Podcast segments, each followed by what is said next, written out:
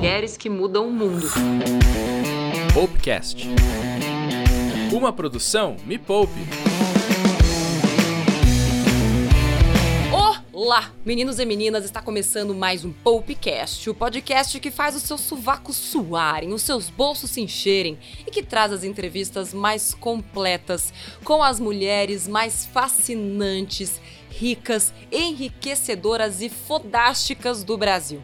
Para você que não me conhece, eu sou a Natália Arcuri, pode me chamar de Nath. Sou fundadora da Me Poupe e como toda boa empreendedora, eu já fui e sou e serei chamada de Doida! Eu, doidona, fui rodar o Brasil para conhecer as histórias de outras empreendedoras tão malucas quanto eu e que estão mudando o mundo na série documental Mulheres que Mudam o Mundo, que eu criei em parceria com o YouTube Originals, uma mega super produção. E já se prepara para conhecer a história por trás do sucesso da Luísa Helena Trajano, do Magazine Luiza, da Carla Sarni, da Sorridentes, Mariana Vasconcelos, da AgroSmart, Adriana Barbosa, da Feira Preta, da Cleusa Maria, da Sodier, e também já tem um episódio lá de presente com a Zica Assis, do Beleza Natural. Ah, você também vai conhecer as histórias de empreendedoras que estão no comecinho da carreira, estão naquela fase difícil e pediram a minha ajuda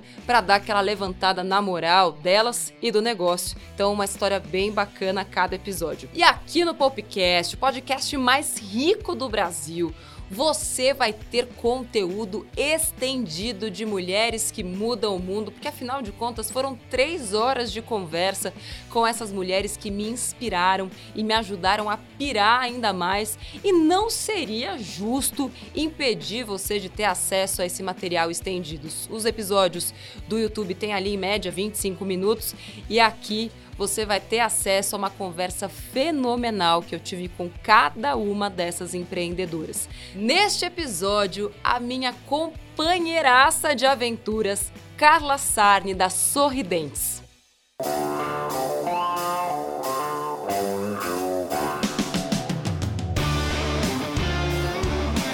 Eu não consigo imaginar o que passa na sua cabeça, sabendo de onde você veio, da história dos seus pais, da sua mãe, de tudo que você passou? Minha mãe, é, logo que os meus pais se divorciaram, né, o meu irmão tinha acabado de nascer, a minha mãe alugou uma casa muito simples, então nós moramos de aluguel durante muitos anos. E a minha mãe começou a construir uma casa para a gente morar, mas levou anos para construir, porque ela juntava cada real e ia comprando os materiais. E quando eu mudei aqui para São Paulo, eu vim morar na casa de um tio meu de favor, uhum. mas chegou uma hora que eu disse: não, agora eu quero o meu cantinho, né? Mesmo que seja bem simples. Uhum. Eu aluguei um apartamento e eu me lembro que quando eu abria a janela da sala, dava assim para o fundo de uma comunidade. Uhum. Então, um local muito, muito simples. Mas eu nunca me vitimizei de nada e eu sempre gostei de coisa boa. Quando eu fui comprar a minha primeira casa, né, eu vim pro Tatuapé uhum. e aí eu falei, nem que eu tenha que pagar durante 20 anos, é aqui que eu quero morar. Uhum. Então eu sempre pensei grande, eu sempre gostei de coisa boa e eu nunca me conformei com a minha situação. Uhum. Eu nunca me acomodei com a minha situação. Então eu sempre quis mais e sempre lutei para ter mais. É aquele negócio, você está aquela situação, você não é aquela situação. Sim. Então, por mais lascada que você tivesse, na sua cabeça aquilo faz parte de um processo. Você sabe que aquilo é uma etapa necessária para você chegar onde você quer. Aquilo não é permanente. Eu acho que é isso que muita gente precisa entender, que as situações que a gente passa ao longo da nossa vida, elas são situações, elas fazem parte de um processo, parte de uma, de uma jornada. Assim como eu imagino que você ainda tem sonhos grandes? Tenho. Porque hoje a gente está nesse apartamento maravilhoso, vista maravilhosa. E tudo bem sonhar grande, é legal ter conforto, é o fruto do teu trabalho. Porque ainda tem gente que fala, nossa, agora a Carla está ostentando. Ainda, ainda tem que ouvir esse tipo de desaforo? Eu acredito de verdade, eu quero dizer isso para todo mundo, que nós temos plena condição de determinar o nosso destino. Né? Da gente poder não se acomodar com aquela situação que nós estamos vivendo naquele momento e a gente querer mais. Não tem nenhum pecado em querer mais. Quem disse que ter dinheiro, ter luxo, ter coisas boas é pecado? E tem uma coisa que eu gosto muito e que eu trabalho bastante isso na minha cabeça é: eu mereço. Trabalhei por isso, lutei para isso, né? E eu só estou colhendo os frutos de tudo aquilo que eu fui plantando ao longo da minha vida. Se vitimizar e se acomodar e ficar choramingando não vai mudar a situação de ninguém. E tem uma questão, Natália, que eu gosto muito e eu falo isso muito para os meus filhos, que nós vamos ter muitas montanhas para ultrapassar ao longo da nossa trajetória e da nossa vida. O que nós precisamos ter é inteligência emocional, força, saúde, sabedoria para ultrapassar todos esses obstáculos que surgir né, e continuar caminhando em busca dos nossos sonhos.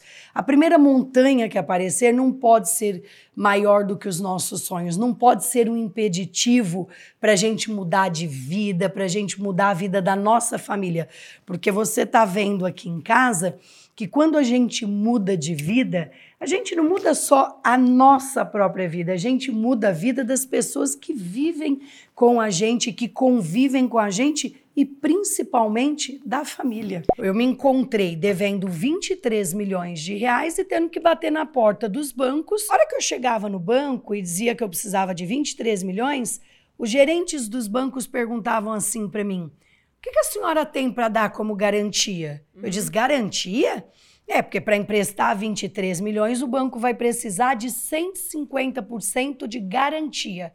Eu que tipo de garantia? Ah, carro, casas. Um dia eu virei para um gerente e disse: rapaz, se eu tivesse 150% de imóveis para te dar como garantia, quem ia vir aqui no banco emprestar dinheiro para vocês ia ser eu. Claro. Eu venderia as minhas casas e eu mesma pagaria a minha dívida.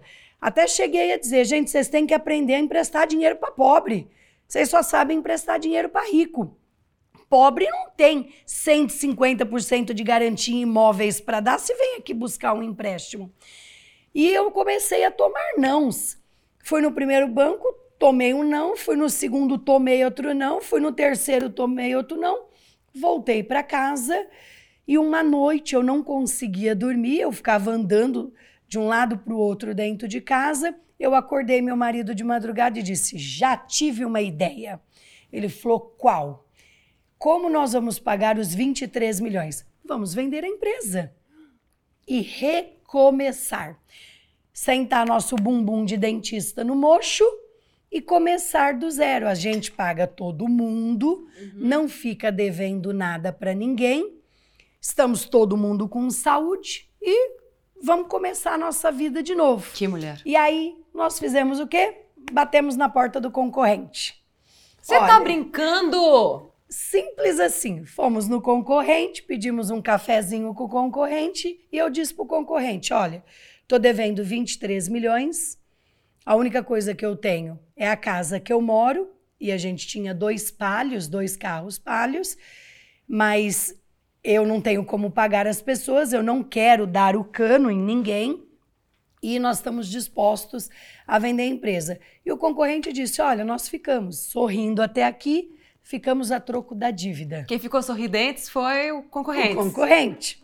E aí trabalhamos isso na gente numa boa, vamos recomeçar, só que nós tínhamos um problema ainda para enfrentar.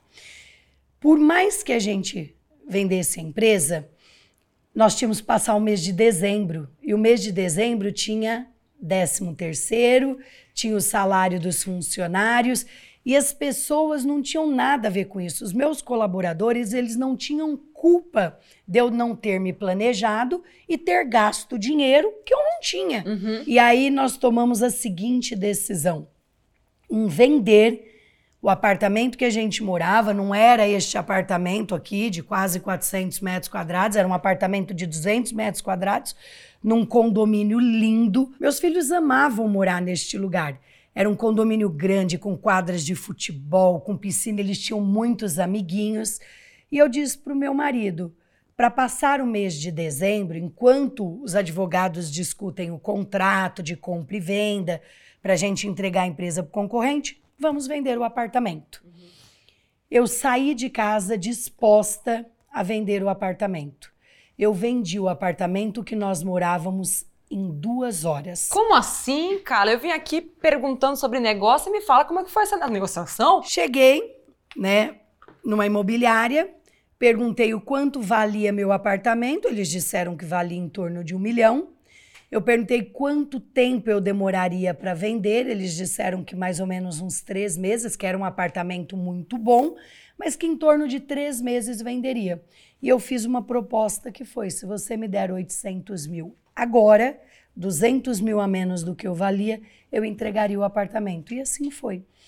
Eu peguei os 800 mil, coloquei na empresa uhum. para passar o mês de dezembro, pagamos todas as nossas contas em dia e já estávamos nos preparando para entregar a empresa para o concorrente. A vida, o tempo todo, né, ela põe coisas na nossa frente para a gente escolher. Se nós vamos para a direita ou para a esquerda, se nós vamos fazer aquilo ou aquilo outro.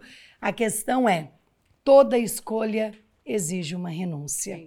Né? Sempre. A gente decide casar. Eu, por exemplo, sou casada, tenho filhos, eu renunciei a uma série de coisas. E as mulheres, quando decidem ter filhos, quantas coisas nós não renunciamos né, para criar os filhos, para que eles tenham uma vida melhor do que a que nós tivemos.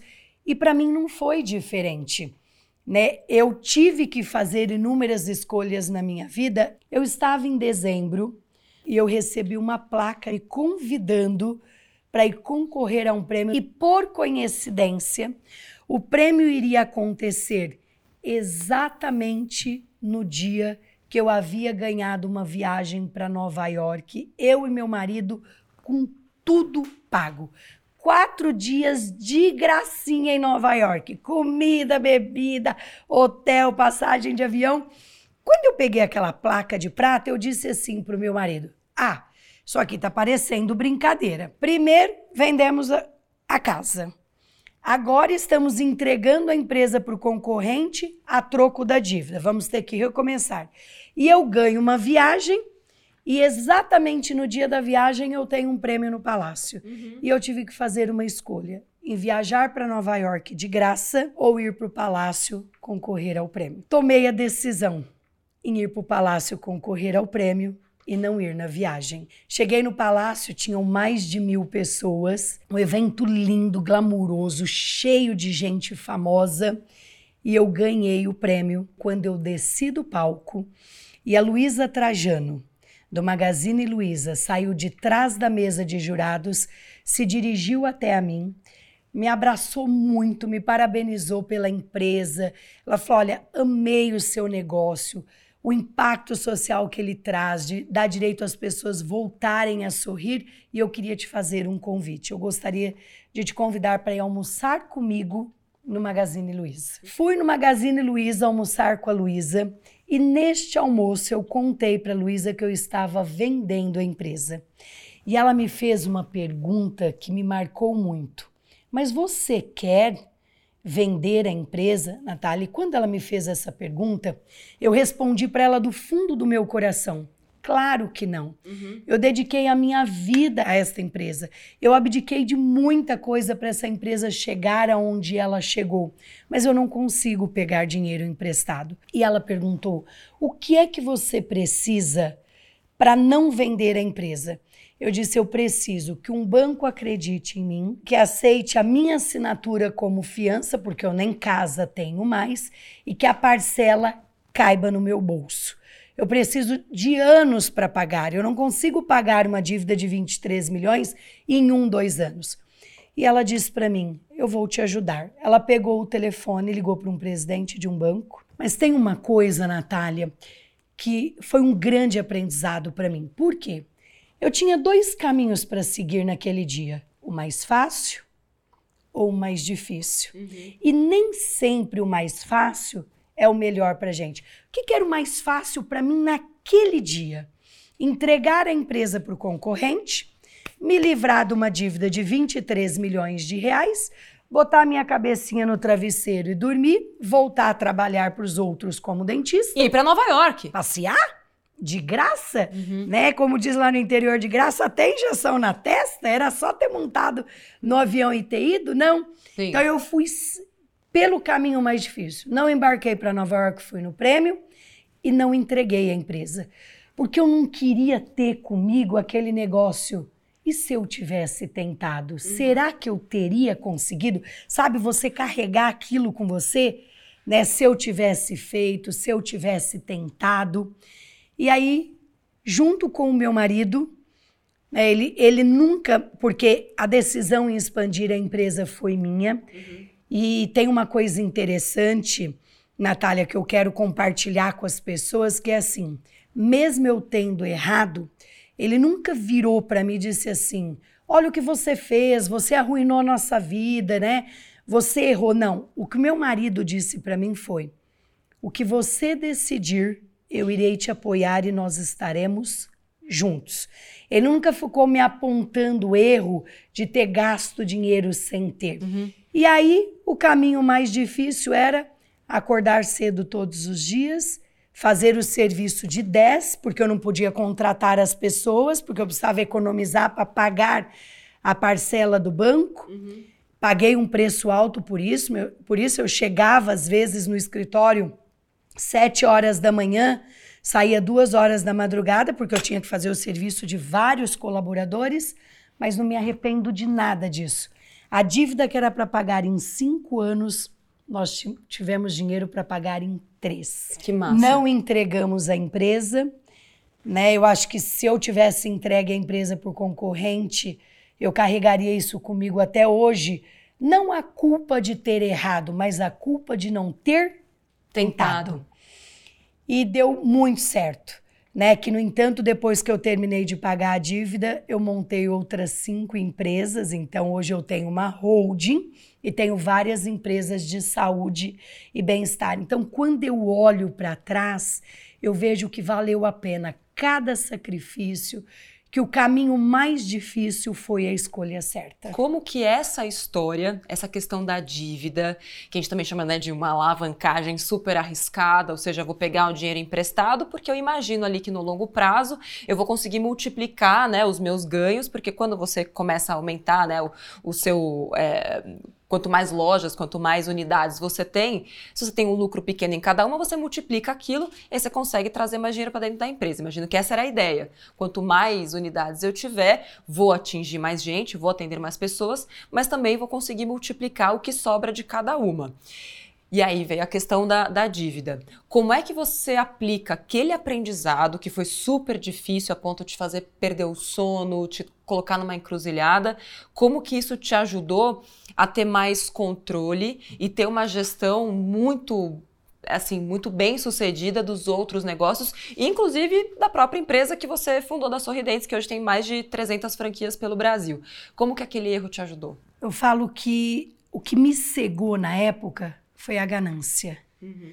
A ganância de, de querer crescer a qualquer custo. Isso me trouxe a ter uma outra postura como empreendedora, né, como empresária, a ter uma outra visão, não só do meu negócio Sorridentes, mas dos outros negócios que eu abri.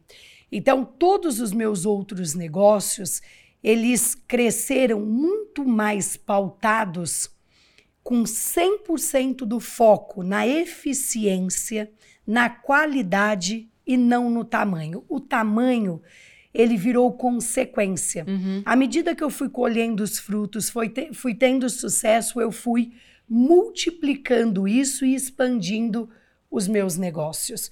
Só para você ter uma ideia, Natália, hoje, né, é, eu seleciono, por exemplo, bastante quem vai vir fazer parte da minha rede. Uhum. Por quê? Porque a minha grande preocupação é per, a perpetuação dos meus negócios e a qualidade dele.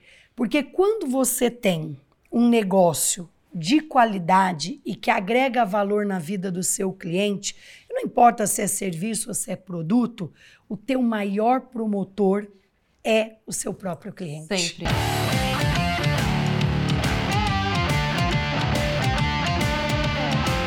Eu percebo que várias me poupeiras têm dois sentimentos que são grandes barreiras: o medo e a culpa. São dois sentimentos que acompanham muitas mulheres. Você sentiu isso quando e como você fez para continuar apesar de? Porque é só ver o que aconteceu que dá para saber que se é que você teve, você conseguiu empreender, crescer apesar desses sentimentos. Você não deixou eles te travarem. Adorei sua pergunta. Adorei. Sabe por quê? Porque eu falo que a culpa e o medo, ela paralisa as pessoas. A mulher, ela não sabe o, o tamanho da grandeza dela. Uhum. E uma coisa é culpa do quê? Né? É uma coisa que eu sempre trabalhei muito na minha cabeça. Aonde está escrito que você precisa de quantidade ao invés de qualidade?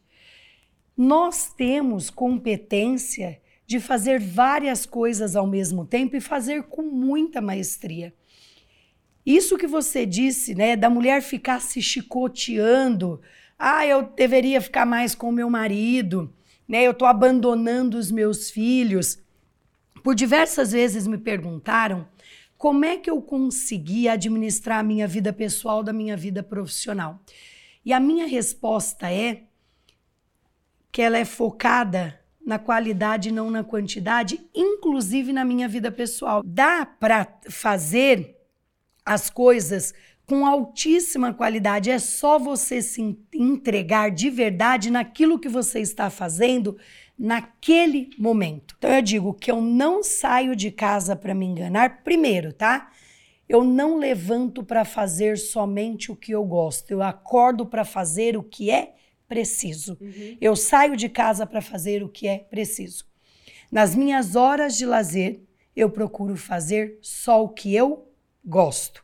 Que maravilha seria a vida, né? A gente acordar de manhã e dizer assim: isso aqui eu não vou fazer porque eu não gosto, eu só vou fazer isso, isso, isso, que é o que eu gosto. A banda não toca dessa forma, né? A vida não funciona assim. Então, como eu estou contando, se eu vou para a empresa, eu não tô lá com um sentimento de culpa de que eu queria estar em casa, eu queria estar com meu marido, eu queria estar na praia, eu queria estar com, com os meus filhos. Não.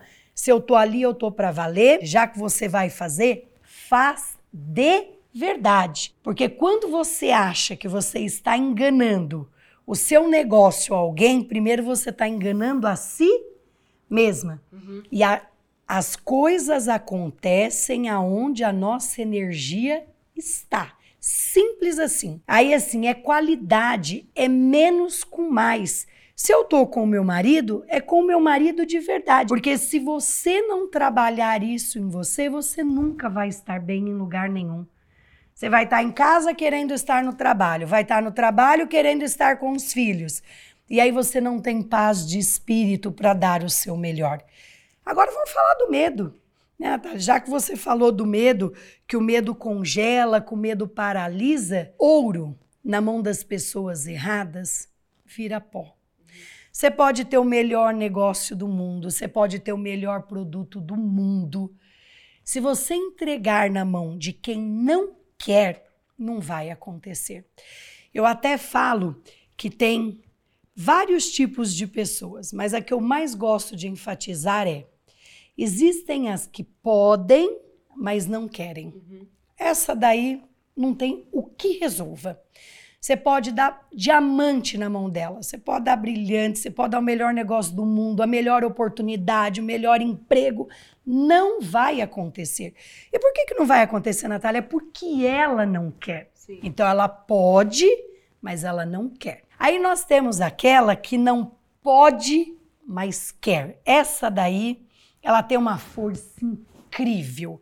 Essa ultrapassa nuvens, ela derruba qualquer montanha que passar na frente dela. Ela tira força que nem ela sabe da onde do fundo do poço, do ar, do céu, do sol e faz a coisa acontecer. Essa sou eu, que não podia, mas, mas queria. queria. E tem aquele aquela minoria que é a que pode e quer. Que aí nós estamos falando das privilegiadas, né? Eu falo que muitas pessoas nascem é, numa situação privilegiada, que não foi o meu caso, por exemplo. Eu brinco e falo que eu não tive patrocínio, uhum. né? Eu não nasci com uma conta bancária recheada, com cartão né? black, sem limite. Depois eu também não tive um marido trocínio, uhum. né? Também não casei com um homem rico. É, o meu marido é filho de um homem semi-analfabeto, borracheiro, eu filha de motorista de ônibus, então o que nós fizemos foi unir forças, vontade de vencer, propósito, paixão para poder chegar até aqui, mas eu garanto que se você for da turma do que quer, mesmo não podendo, você vai conseguir. O que você passou para mim é que na sua cabeça, é, primeiro você criou na sua cabeça e depois você executou. E eu acredito também que a gente não consegue executar nada que a gente não consiga imaginar. E se a gente consegue imaginar, a gente consegue fazer.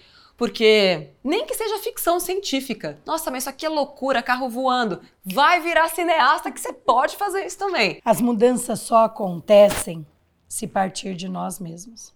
Nada muda. Se eu mudo, tudo muda. E uma coisa que a mulher precisa trabalhar bastante, Natália, foco. Porque é muito fácil as pessoas se perderem. Né? Eu falo que elas saem da casinha uhum. e alguém tem que trazer para a casinha de novo. Por quê? Você empreender, você começar um negócio, eu falo que é, eu, eu gosto de comparar muito projetos de vida a filhos. Um filho, quando nasce, ele dá bastante trabalho. Tem que ficar em cima o tempo todo, e troca fralda, e mama. E são mil cuidados e atenção dobrada ali 24 horas por dia. E o que, que a criança precisa ali? De muita atenção, muita de determinação da mãe, dos pais, muito foco, né? E para que essa criança comece a gatinhar, até que chega um dia ela começa a andar sozinha. O grande problema é que muita gente não vê a empresa dessa forma e o que acontece? Monta uma empresa, não quer passar pela fase do bebê, uhum. né? E depois de alguns meses joga fora. Diz, ah, esse negócio aqui não dá dinheiro, não presta, não quero mais. E na verdade, o que faltou para essa empresa dar certo foi cuidar dela da mesma forma que você cuidaria de um bebê. Até a empresa começar a gatinhar, até ela começar a andar, isso requer sacrifício. Olha nós aqui de novo falando de escolhas. Uhum. Né? Toda escolha exige uma renúncia. Então eu falo que empresa, da mi, da mi, na minha forma de ver, é exatamente como um bebê. Quando você abre ela você precisa de, ela precisa de muita dedicação, de muito foco, de muito comprometimento para ela começar a caminhar. Por exemplo, que às vezes a pessoa acha que comprou uma vaca, né? Vai comprar de manhã e tirar leite à tarde. Não, as coisas não funcionam desta forma. Então a gente precisa esperar as coisas acontecerem. É muito comum a gente ver pessoas montando empresas e desistindo delas antes mesmo de alcançar o sucesso. Muitas pessoas desistem antes mesmo de vencer. Na verdade, elas desistem porque não venceram, porque acham que aquilo ali é um abismo, não uma montanha. Quando você entende que a dificuldade é só uma etapa do processo, Sim. você escala, você se rala, você quebra o pé, mas aí o pé conserta e tal, aí você chega lá no topo. E quando você chega no topo da montanha, que foi o exemplo que você deu, Aí é que você descobre que existe muito mais para você descobrir do que você conseguia enxergar quando você estava na base da montanha. Porque empreender, eu acho que é exatamente isso. É você escalar uma montanha tão alta que você acha que é quase impossível de chegar lá, mas por esforço você consegue. E quando só quando você está lá, é que você descobre que você tinha uma visão muito limitada da realidade e que existe algo muito maior para você desbravar.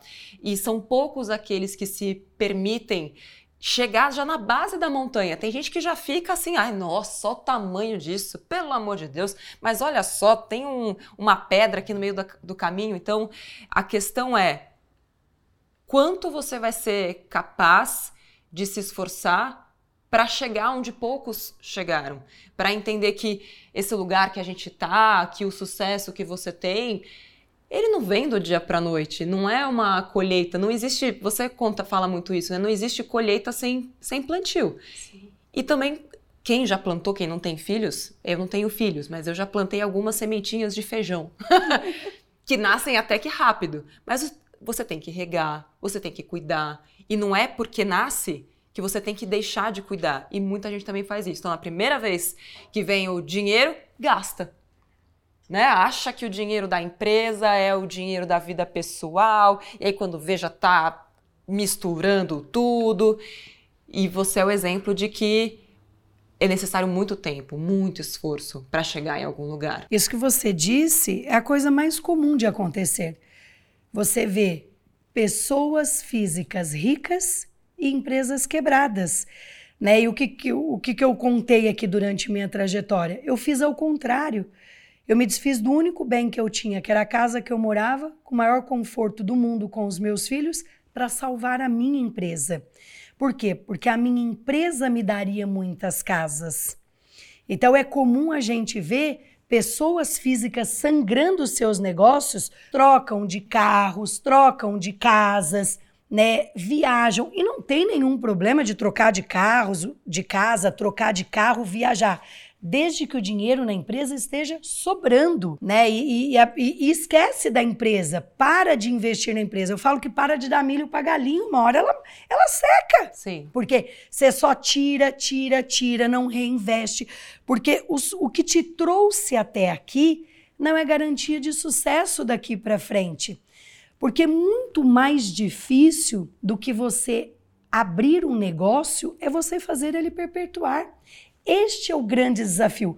Quantas marcas nós poderíamos colocar nessa mesa agora, Natália, que desapareceram ao longo dos últimos anos? Marcas que eram desejadas pela população, marcas famosas. E aí, né, a, a, o pensamento é: dá para parar de investir? Não dá. Então, a gente precisa continuar alimentando os nossos negócios, reinvestindo neles, inovando e levar dinheiro para casa também. E você falou uma coisa: sucesso. Para muita gente, sucesso é pecado, sucesso é coisa feia. Sabe que um dia me disseram assim: ah, a maioria das pessoas que têm sucesso né, são picaretas, enganam os outros, roubam. E eu digo, não existe nada disso. Né? É, o sucesso é fruto daquilo que você construiu, daquilo que você plantou, daquilo que você semeou. E é nisso que eu acredito de verdade. Então, quando eu entro aqui na minha casa, né, e eu vejo esse apartamento lindo, quando eu vou para minha casa em Orlando, na Disney, quando eu vou para minha casa na praia, a sensação que eu tenho não é de culpa, né, de de mau caratismo. Por quê? Porque eu deito a minha cabeça no travesseiro e eu sei quanto sacrifício, quanto sacrifício eu fiz para chegar até aqui. Eu quero compartilhar, Natália, um, um, episódio que aconteceu na minha vida que eu acho que é, as mães vão se identificar muito, né? As mulheres que são mães. Eu gosto muito é, de tratar os meus filhos com de trazer os meus filhos para a realidade das coisas e, e dar clareza para as uhum. coisas. Uma vez eu cheguei em casa, meu filho tinha 10 anos. Eu entrei em casa e eu sempre trabalhei muito, muito.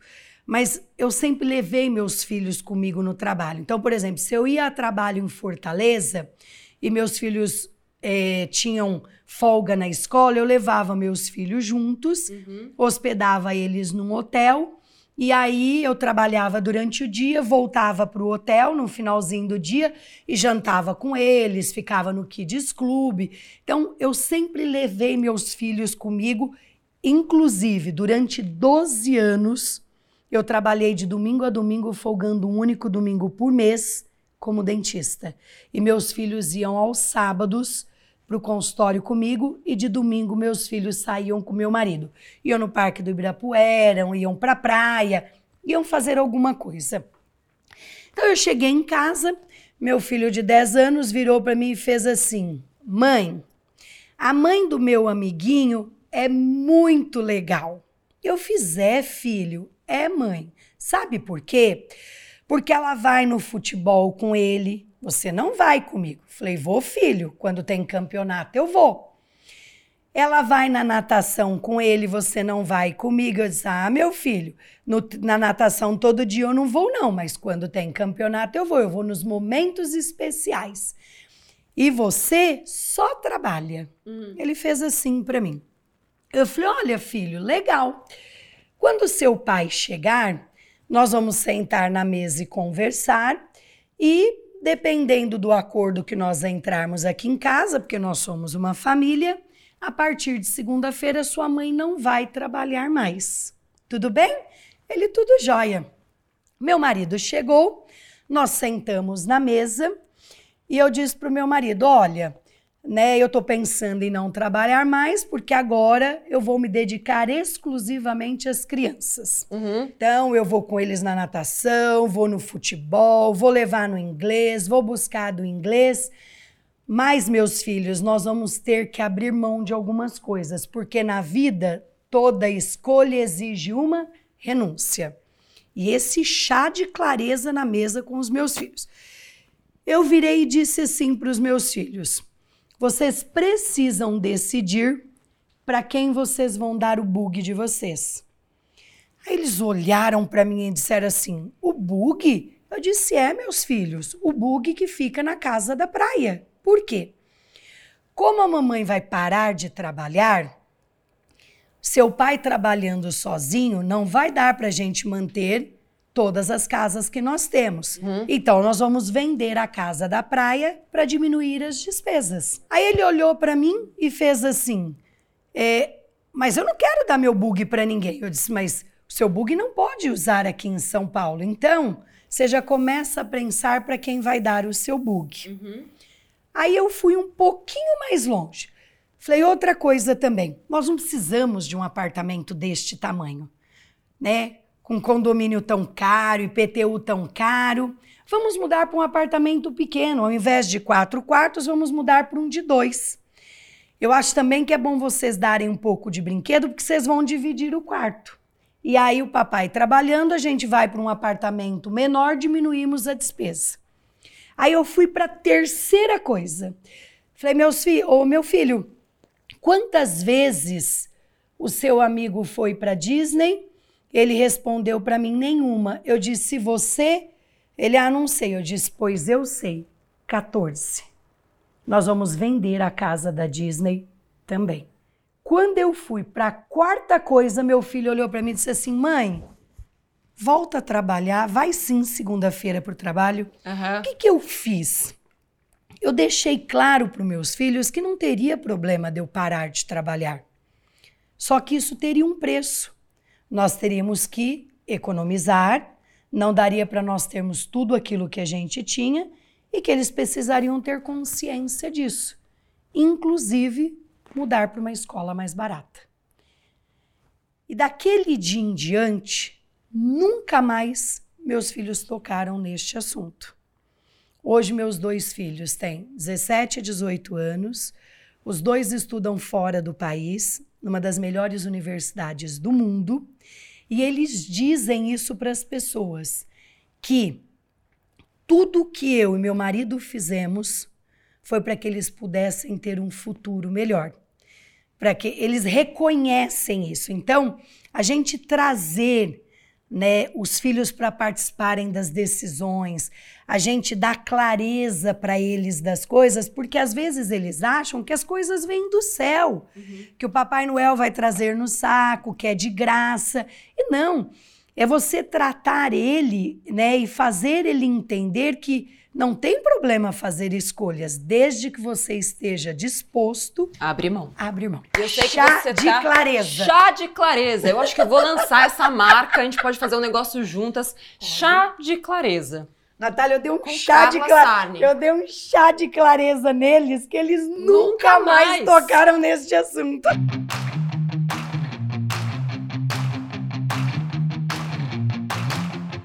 Você tem medo de crescer, você tem medo de vender, você tem medo de ganhar dinheiro, medo de errar, medo de fazer errado. Carla, discorra sobre medo. Acho difícil alguém não ter o medo. O problema é quando o medo impede a gente de fazer aquilo que a gente quer. Tenho. Eu tenho medo como qualquer outra pessoa. Eu preciso administrar os meus medos, administrar, às vezes, a, alguma insegurança que eu tenho numa tomada de decisão. Né? Eu falo que é, eu sou uma mulher forte, sou, mas eu sou de carne e osso igual a qualquer outra mulher. Só que eu não deixo o medo me travar e nem me paralisar. Acho que a maior escola que existe é a escola da vida. A gente não pode deixar de fazer as coisas por medo de errar. Errar faz parte do nosso aprendizado. Caiu, levanta. Vou até mais profundo que isso. Se você ainda não caiu, se prepara que você pode cair. A questão é se você vai cair e ficar deitada ou se você vai levantar e continuar. Né? Quantas vezes eu já errei? Diversas vezes. Errei, tive um baita aprendizado com os erros que eu cometi, só que o legal é que eu muito mais acertei do que errei. Ao longo da vida, nós vamos cometer sim erros.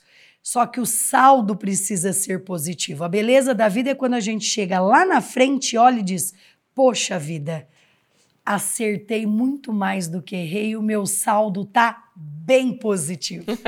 Você acredita? Bom, o nome da série é Mulheres que Mudam o Mundo. Eu acredito que você muda o mundo. Você mudou o mundo da sua família, você mudou o seu próprio mundo, você muda a vida de milhares de pessoas, você muda a vida dos seus franqueados, de todas as pessoas que podem sorrir muito melhor hoje, de todas aquelas que você fortalece. Eu nunca imaginei que eu chegaria onde eu cheguei. Eu sou uma mulher que de oportunidades. Eu estou sempre com a mente e o coração aberto para agarrar todas as oportunidades que passam na minha vida. E eu posso dizer que eu gosto de mudar o mundo. Eu tenho vontade de mudar o mundo. Eu provei que era possível fazer uma odontologia de primeiro mundo, dar para a classe C e D o mesmo que os ricos tinham por um preço justo. Apanhei muito por causa disso. Você quebrar paradigmas, você inovar, você estar à frente do seu tempo tem um preço para isso. Porque eu acredito de verdade que morar bem, comer bem e ter saúde de qualidade é um direito de todos. Quando eu via, por exemplo, Natália, uma criança que não podia pôr um aparelho nos dentes, o filho do rico usa aparelho, e o do pobre também pode usar. Eu fui a primeira dentista no Brasil a dar aparelho gratuito para a população. Eu dei 84 mil aparelhos em seis meses. Deixa eu até aproveitar a questão da autoestima. E a gente sabe o quanto uma autoestima elevada é importante para a mulher empreender, para ela conseguir desbravar esse universo que ainda é difícil, que ainda é machista, que ainda tem muito preconceito, dentro e fora de casa. Isso é algo que se aprende a ter autoestima que eu acho que a autoestima ela está muito relacionada à confiança naquilo que você acredita. E eu passo muito por isso, porque eu não acredito em mim. Mas eu duvido das minhas decisões, eu não acredito na minha sensibilidade. Eu sinto que eu preciso aprender mais, que eu preciso estudar mais, que outras pessoas sempre sabem mais do que eu. E eu sei o quanto isso me limita. E ao mesmo tempo eu sei que eu preciso lutar contra isso todos os dias. Como é que se cria confiança sem saber o que tem depois da montanha? Olha, Natália, eu quero aprofundar um pouquinho mais acho que a gente tem que falar um pouquinho da infância. Por quê?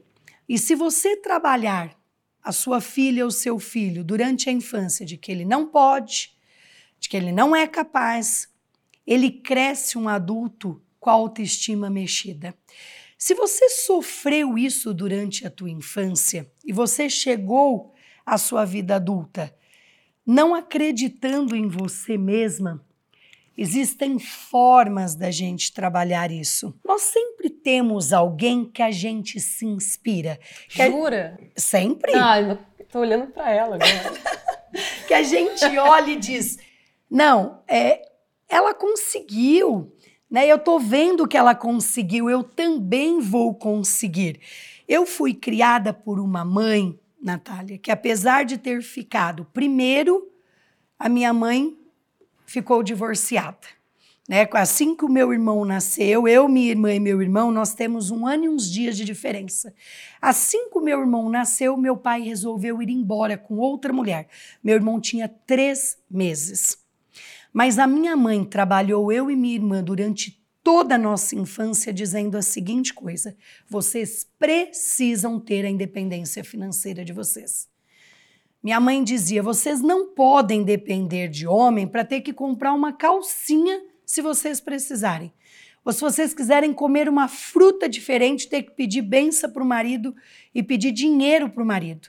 Então, minha mãe criou a gente dizendo que nós éramos capazes, que nós precisávamos ter a nossa independência financeira, que nós tínhamos uma força incrível, que nós seríamos capazes de realizar tudo o que a gente quisesse, que a gente seria capaz de ser quem a gente desejasse ser. Então, minha mãe trabalhou muito a nossa autoestima durante toda a nossa infância. Então, eu realmente tenho uma autoestima elevada. E eu falo que por eu ser uma líder, eu acredito muito na liderança pelo exemplo e não pela fala. Uhum. E aí vai uma dica que eu gosto muito de dar. Se você acorda de manhã e não está bem com você mesma, não vá para o seu negócio. Por quê? Porque se o líder senta, a equipe deita. Se o líder deita, a equipe morre. Se você tem uma autoestima abalada, ou porque o seu relacionamento dentro da sua casa com o seu marido te traz essa queda na autoestima, ou porque você está carregando isso da sua, da sua infância, se inspira em alguém e cria a coragem de mudar. Que você tem essa autoestima dentro de você, você só precisa despertá-la e vá em busca dos seus sonhos. Vai, mulher, vai! É isso, ó. Se você não tinha em quem se inspirar, agora você tem. Eu deixo vocês adotarem a minha nova mentora, tá? Outra coisa, se você não acreditar em si mesma, como é que as outras pessoas podem acreditar em você? É que nem ter uma empresa vendendo produto. Você consome o que você vende? É o mínimo que tem que acontecer você acreditar no seu produto e você consumir ele, porque você é o maior promotor do seu negócio. E a gente transcende isso para as pessoas. E a tua autoestima vai fazer com que as pessoas estejam bem ao seu lado e acredite nos seus sonhos e caminhe junto com você. Novos episódios da temporada de Mulheres que Mudam o Mundo já estão disponíveis lá no canal Me Poupe no YouTube, youtube.com.br Me Poupe na web. É só pesquisar Mulheres que Mudam o Mundo e eu também vou deixar o link aqui para você na descrição desse podcast. Então compartilha com todo mundo e até o próximo Popecast.